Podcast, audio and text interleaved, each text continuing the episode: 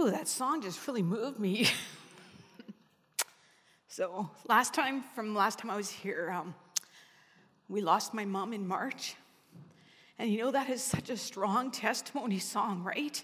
That's what faith is. And that's what we're talking about this summer. And someday we will see her again, and we will stand with the angels and the spirits singing glory to the Lord. Well, this summer at Skyview, we've been learning about faith, haven't we? And that sounds like something that we should be learning in a spiritual community, so good on you, right? But faith is more than just about a set of beliefs, it's a way of living. Just like it's the way that our biblical ancestors lived outside of their world and culture of which they were living in. And like those who've gone before us, faith is the same for us as well a way of living. So, what does it mean to have biblical living in our day? And two weeks ago, we heard from Pastor Brittany as she shared from Hebrews 11 about a whole narrative of people who trusted God and placed their faith in Him alone through God's eyes. And faith was real to the people of the Bible, wasn't it? And their stories, their testimonies are so important. They give us hope. And so we got to hear Pastor Brittany's journey of faith, and we learned that we too can have faith based on other people's testimonies, much like Fabian had after hearing Pastor Brittany's witness. And then last week, Pastor Ryan continued our series by faith when he took us to the place where only God carried us through. And he reminded us of the importance of remembering, of opening up that family album, as it were, and remembering the stories of God's faithfulness, telling them to our children and to our children's children, like the Israelites who journeyed through Exodus and who struggled to reach the promised land. We are to also live in faith, remembering that God was faithful before and he continues to be faithful. And one day, all things will be made new. So let us live then as if we really believe that, right? And so today it's an honor to join you in looking again at this book of Hebrews, this time in the 12th chapter. So would you stand with me as we pray together the prayer of illumination? Holy God, by your Spirit, enlighten us, illumine us, inspire us, not for our sakes, but for the sake of Jesus Christ, in whom we live. Amen. And would you follow along with me from the book of Hebrews, chapter 12, verses 18 through 29? You have not come to a physical mountain, to a place of flaming fire darkness, gloom, and whirlwind, as the Israelites did at Mount Sinai. For they heard an awesome trumpet blast and a voice so terrible that they begged God to stop speaking. They staggered back under God's command. If even an animal touches the mountain, it must be stoned to death. Moses himself was so frightened at the sight that he said, I am terrified and trembling. No, you have come to Mount Zion, to the city of the living God, the heavenly Jerusalem, and to countless thousands of angels in a joyful gathering. You have come to the assembly of God's firstborn children, whose names are written in heaven. You have come to God Himself, who is the judge over all things. You have come to the spirits of the righteous ones in heaven who have now been made perfect. You have come to Jesus, the one who mediates the new covenant between God and people, and to the sprinkled blood, which speaks of forgiveness instead of crying out for vengeance like the blood of Abel. Be careful that you do not refuse to listen to the one who is speaking. For if the people of Israel did not escape when they refused to listen to Moses, the earthly messenger, we will certainly not escape if we reject the one who speaks to us from heaven. When God spoke from Mount Sinai, his voice shook the earth. But now he makes another promise. Once again, I will shake not only the earth, but the heavens also.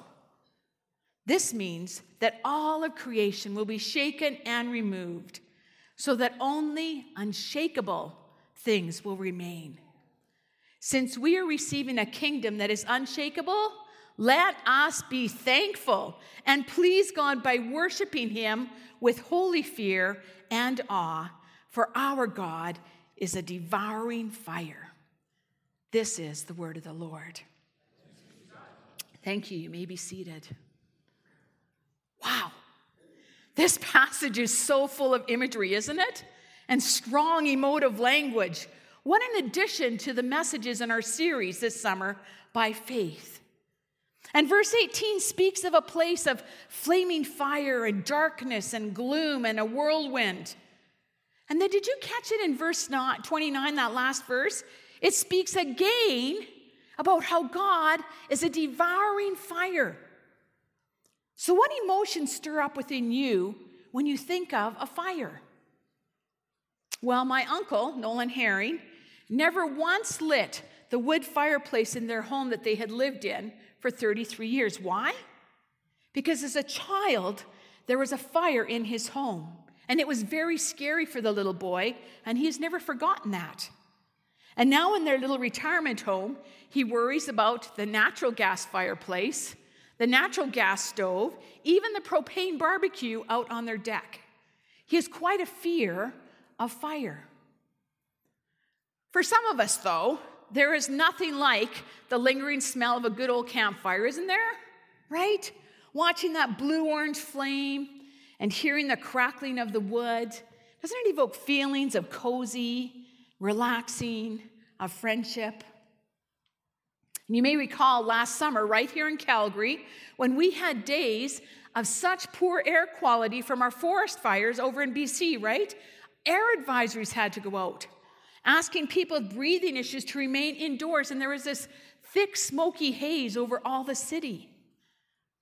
Now, I have a nephew who is in his fifth year of tree planting up in northern Alberta, and he's sharing with us the actual importance of forest fires. Now, while about 80% of forest fires are started by human carelessness, 20% are started naturally through lightning strikes, for example and they can actually benefit this delicate balance of ecosystems.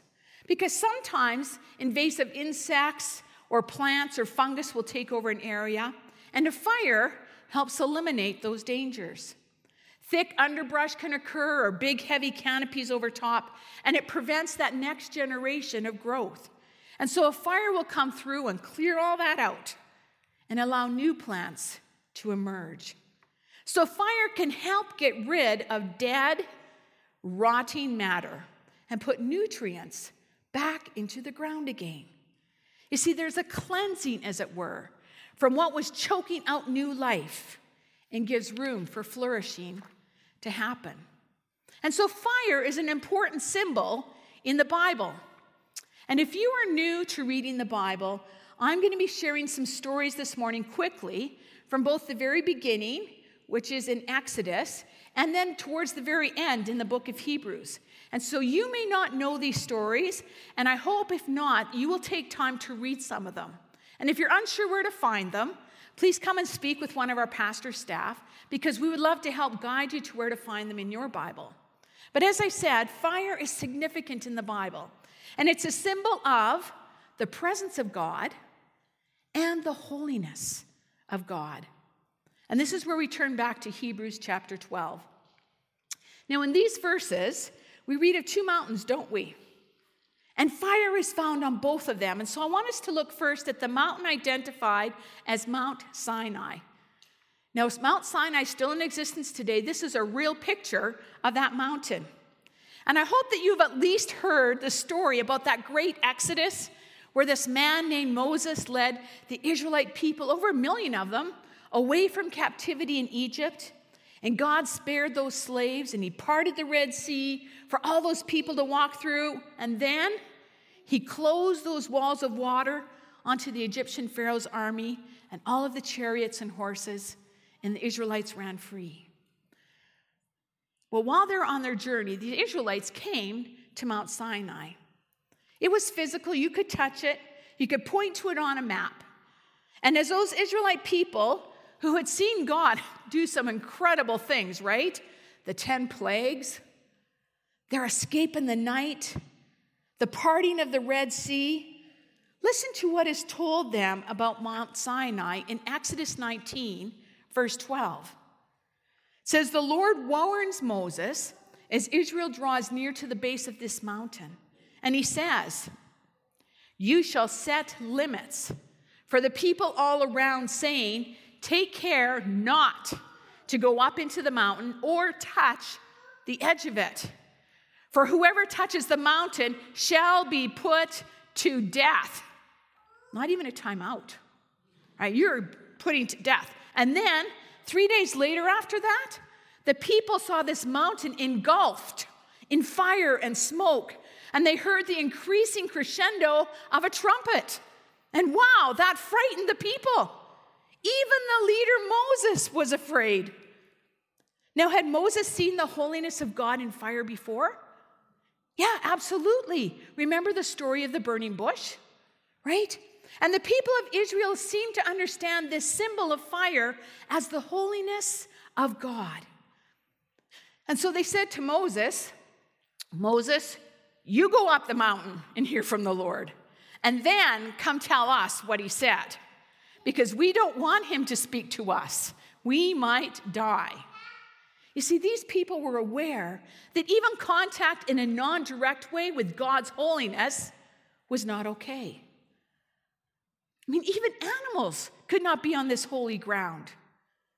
So, what does this description of God through the fire and the smoke and the trumpets and the terrible voice that shook that imposing mountain, what does that tell the people of Israel?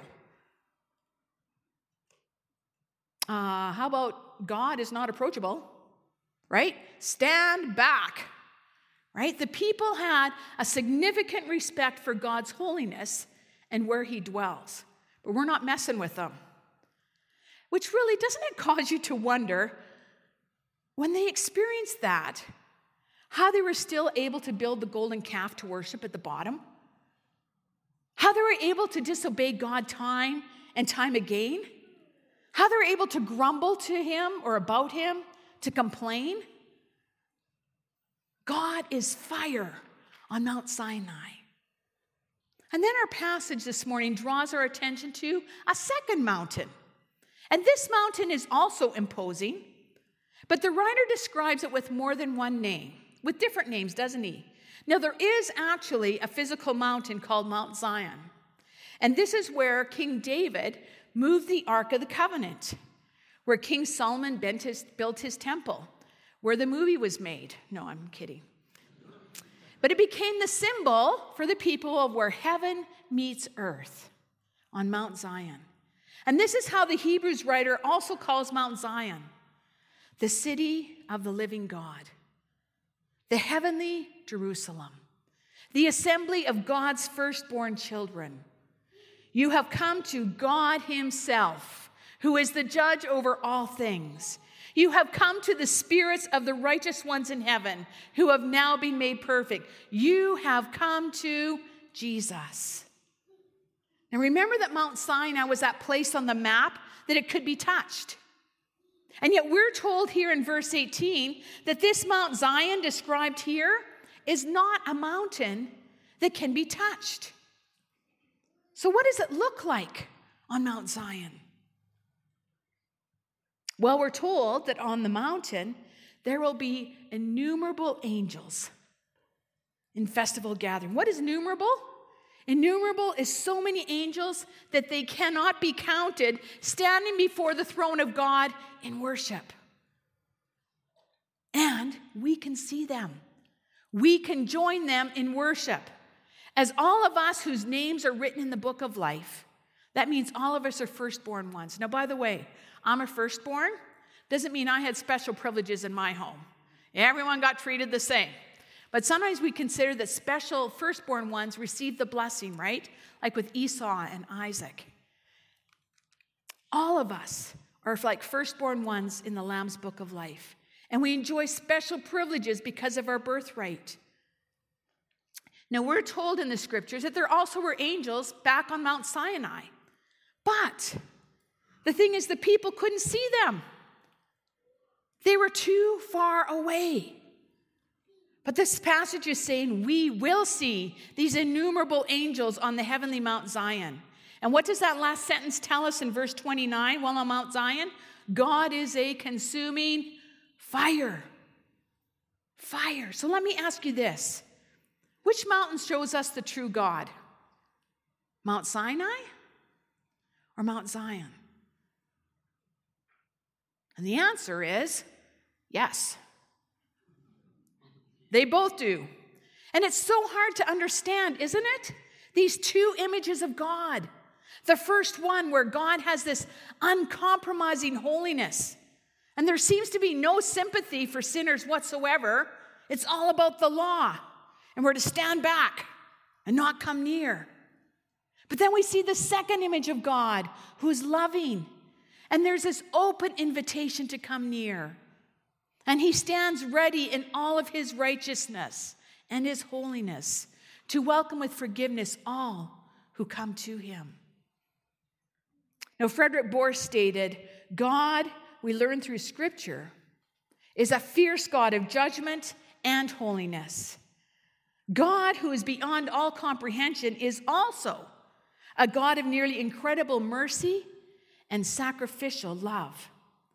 But then he goes on to suggest that to worship either of these two images at the expense of the other, like to worship God as either this just judge who demands righteousness and punishes sinners, or the God who revealed to us through the love and forgiveness and mercy of his Son if we're to choose one over the other, it's to worship a God which is created after our own likeness, our own likes and dislikes. You see, neither one without the other points us to the God of the entire Bible. I don't know which one you lean towards. I think we all have our biases. But we need to learn to accept and appreciate and worship the God of both the mountains. Joseph Cunningham, a minister from First Free Methodist Church in Saginaw, challenged me when he questioned this way. He says, Don't we do this sometimes? Don't we force God into our own particular mold? And don't we reduce his holiness to a list of do's and don'ts, to a rule book that must be followed with uncompromising rigidness? And don't we sometimes treat holiness as something that is static like having good manners or being polite, when in fact, Jesus teaches us that it's something much more powerful and transformative, something much more radical, something that demands our whole lives and requires a complete sacrifice of self. What are the boundaries that you and I place on God that He so desperately wishes to cross?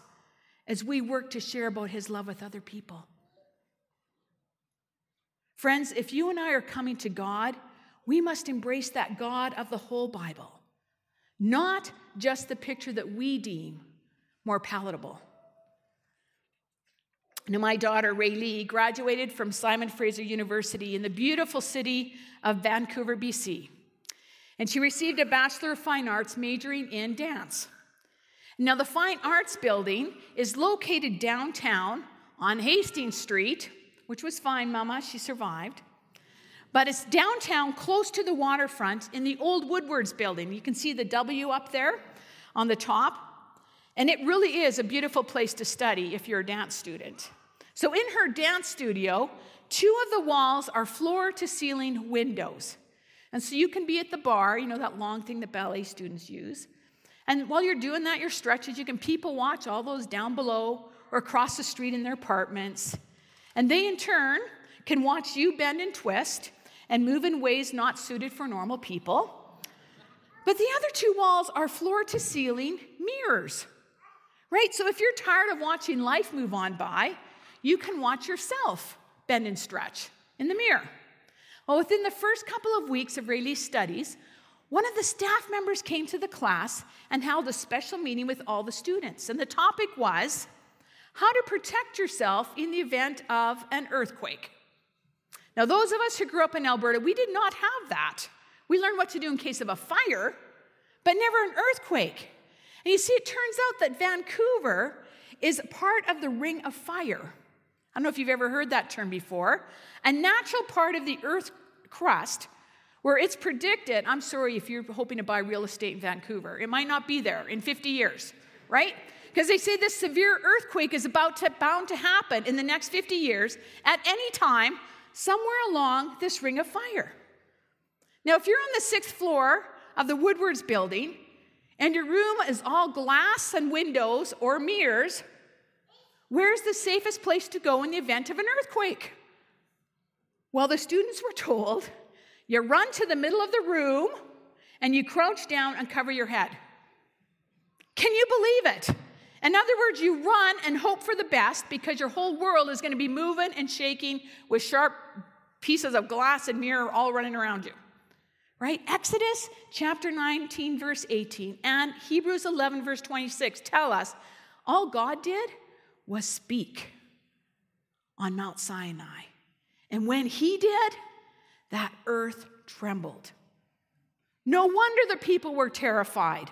Smoke, fire, a voice from the mountain, a trumpet blaring, and the earth moving around you, shaking and moving. It makes me wonder did they run and crouch down and cover their heads and hope for the best? Verse 26 says, When God spoke from Mount Sinai, his voice shook the earth. But now, he makes another promise. He says, Once again, I will shake not only the earth, but the heavens also.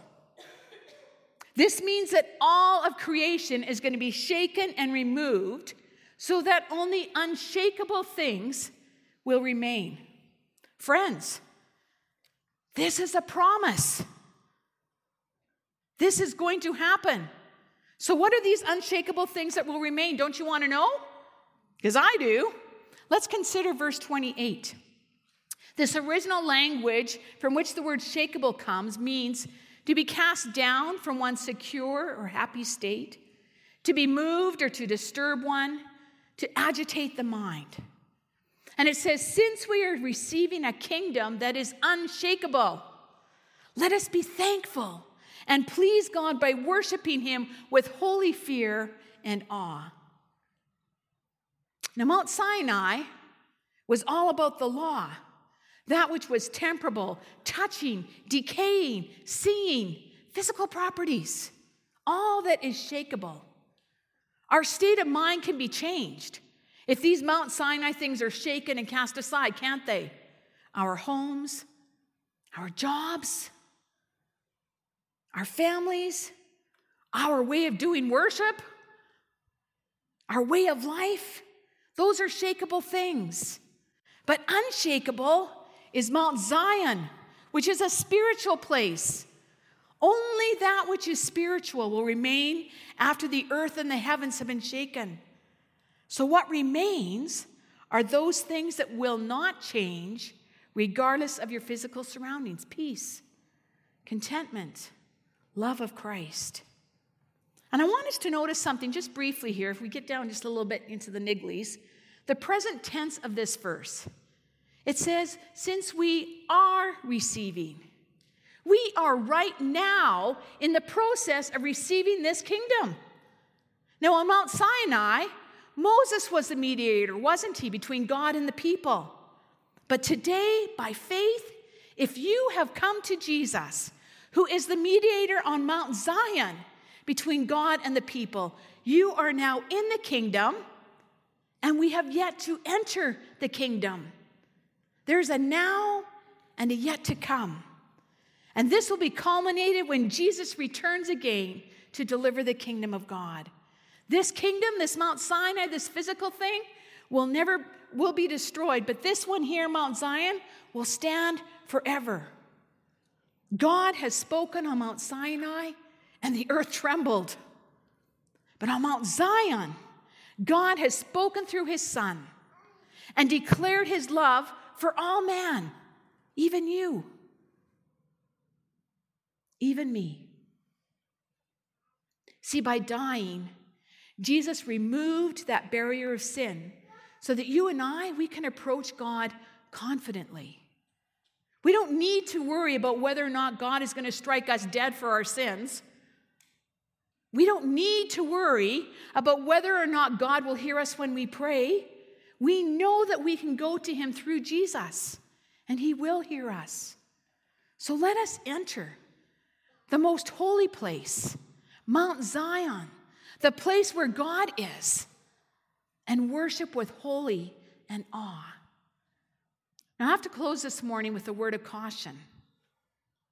Just because we can enter God's presence with confidence does not mean that we do so haphazardly or flippantly. Right? The one who speaks is a consuming fire. And the God of Mount Zion is also the God of Mount Zion. Verse 25 says, Be careful that you do not refuse to listen to the one who is speaking. Now, my friends, you may be tempted to go back to Mount Sinai. After all, it's more familiar to us, isn't it, as we look back? We can see it, and we have security there because it's comfortable. We know what to expect. And who doesn't want a little uncer- certainty in these uncertain days? I get that. But you know what awaits us back on Mount Sinai? a lack of assurance in God's love, a lack of assurance in our forgiveness of sins, we would be going back to a false sense of security that if I do enough, or say enough, or give enough, then I will be invited to the kingdom. Then we get our identity by the mountain and what we have on that mountain. And do you remember about Mount Sinai? It's shakable. Remember that? And so I urge you today do not refuse the one who is speaking to you this morning. By faith, you are being invited up another mountain. And this journey might seem just as frightening, but it's where you belong. You were loved at Mount Zion, you were forgiven, you were accepted, and you are unshakable. Do you remember in chapter 11 of Hebrews that Abraham was looking forward to being home? Zion is that home for Abraham. And by faith in Christ and through Christ alone, you and I are invited up Mount Zion with Moses and Abraham and the myriad of faithful followers of God. We're invited with the disciples, the apostles, the early church fathers, the famous theologians, the lowly servants who profess to know Christ. And you, you are invited as firstborn children of God. Can you imagine the day? Verse 25 warns us this is a warning that there will be those who turn to Mount Sinai and they die a physical death. What eternal death will we suffer if we reject the one who is speaking to us, Holy God Himself? There is a lot at stake this morning for the faith decisions that you make today. And I want to invite you to come and let God consume you as a holy fire. Let Him purify you. I want to remind us this morning that fire is also used to transform elements into permanency, isn't it?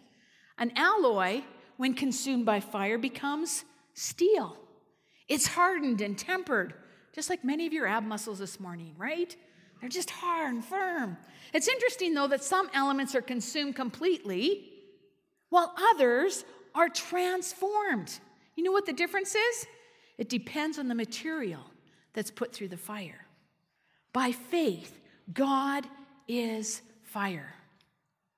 Would you pray with me? Heavenly Father, God of Mount Sinai and Mount Zion, you have brought us to a place of awe.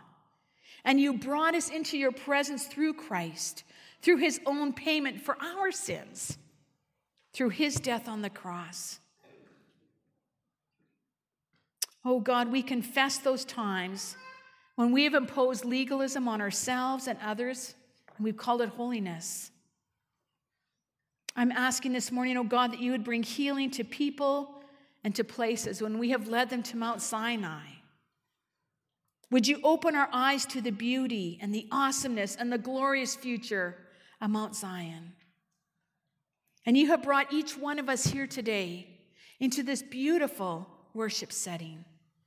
So increase our faith, O God, as we journey with one another, confident in your love, aware of your holiness, and anticipating the time when all that is unshakable remains, because that is what we are investing in. God, may we not be consumed, but be transformed through your holy fire. From glad and grateful and humble hearts, we worship you. Amen.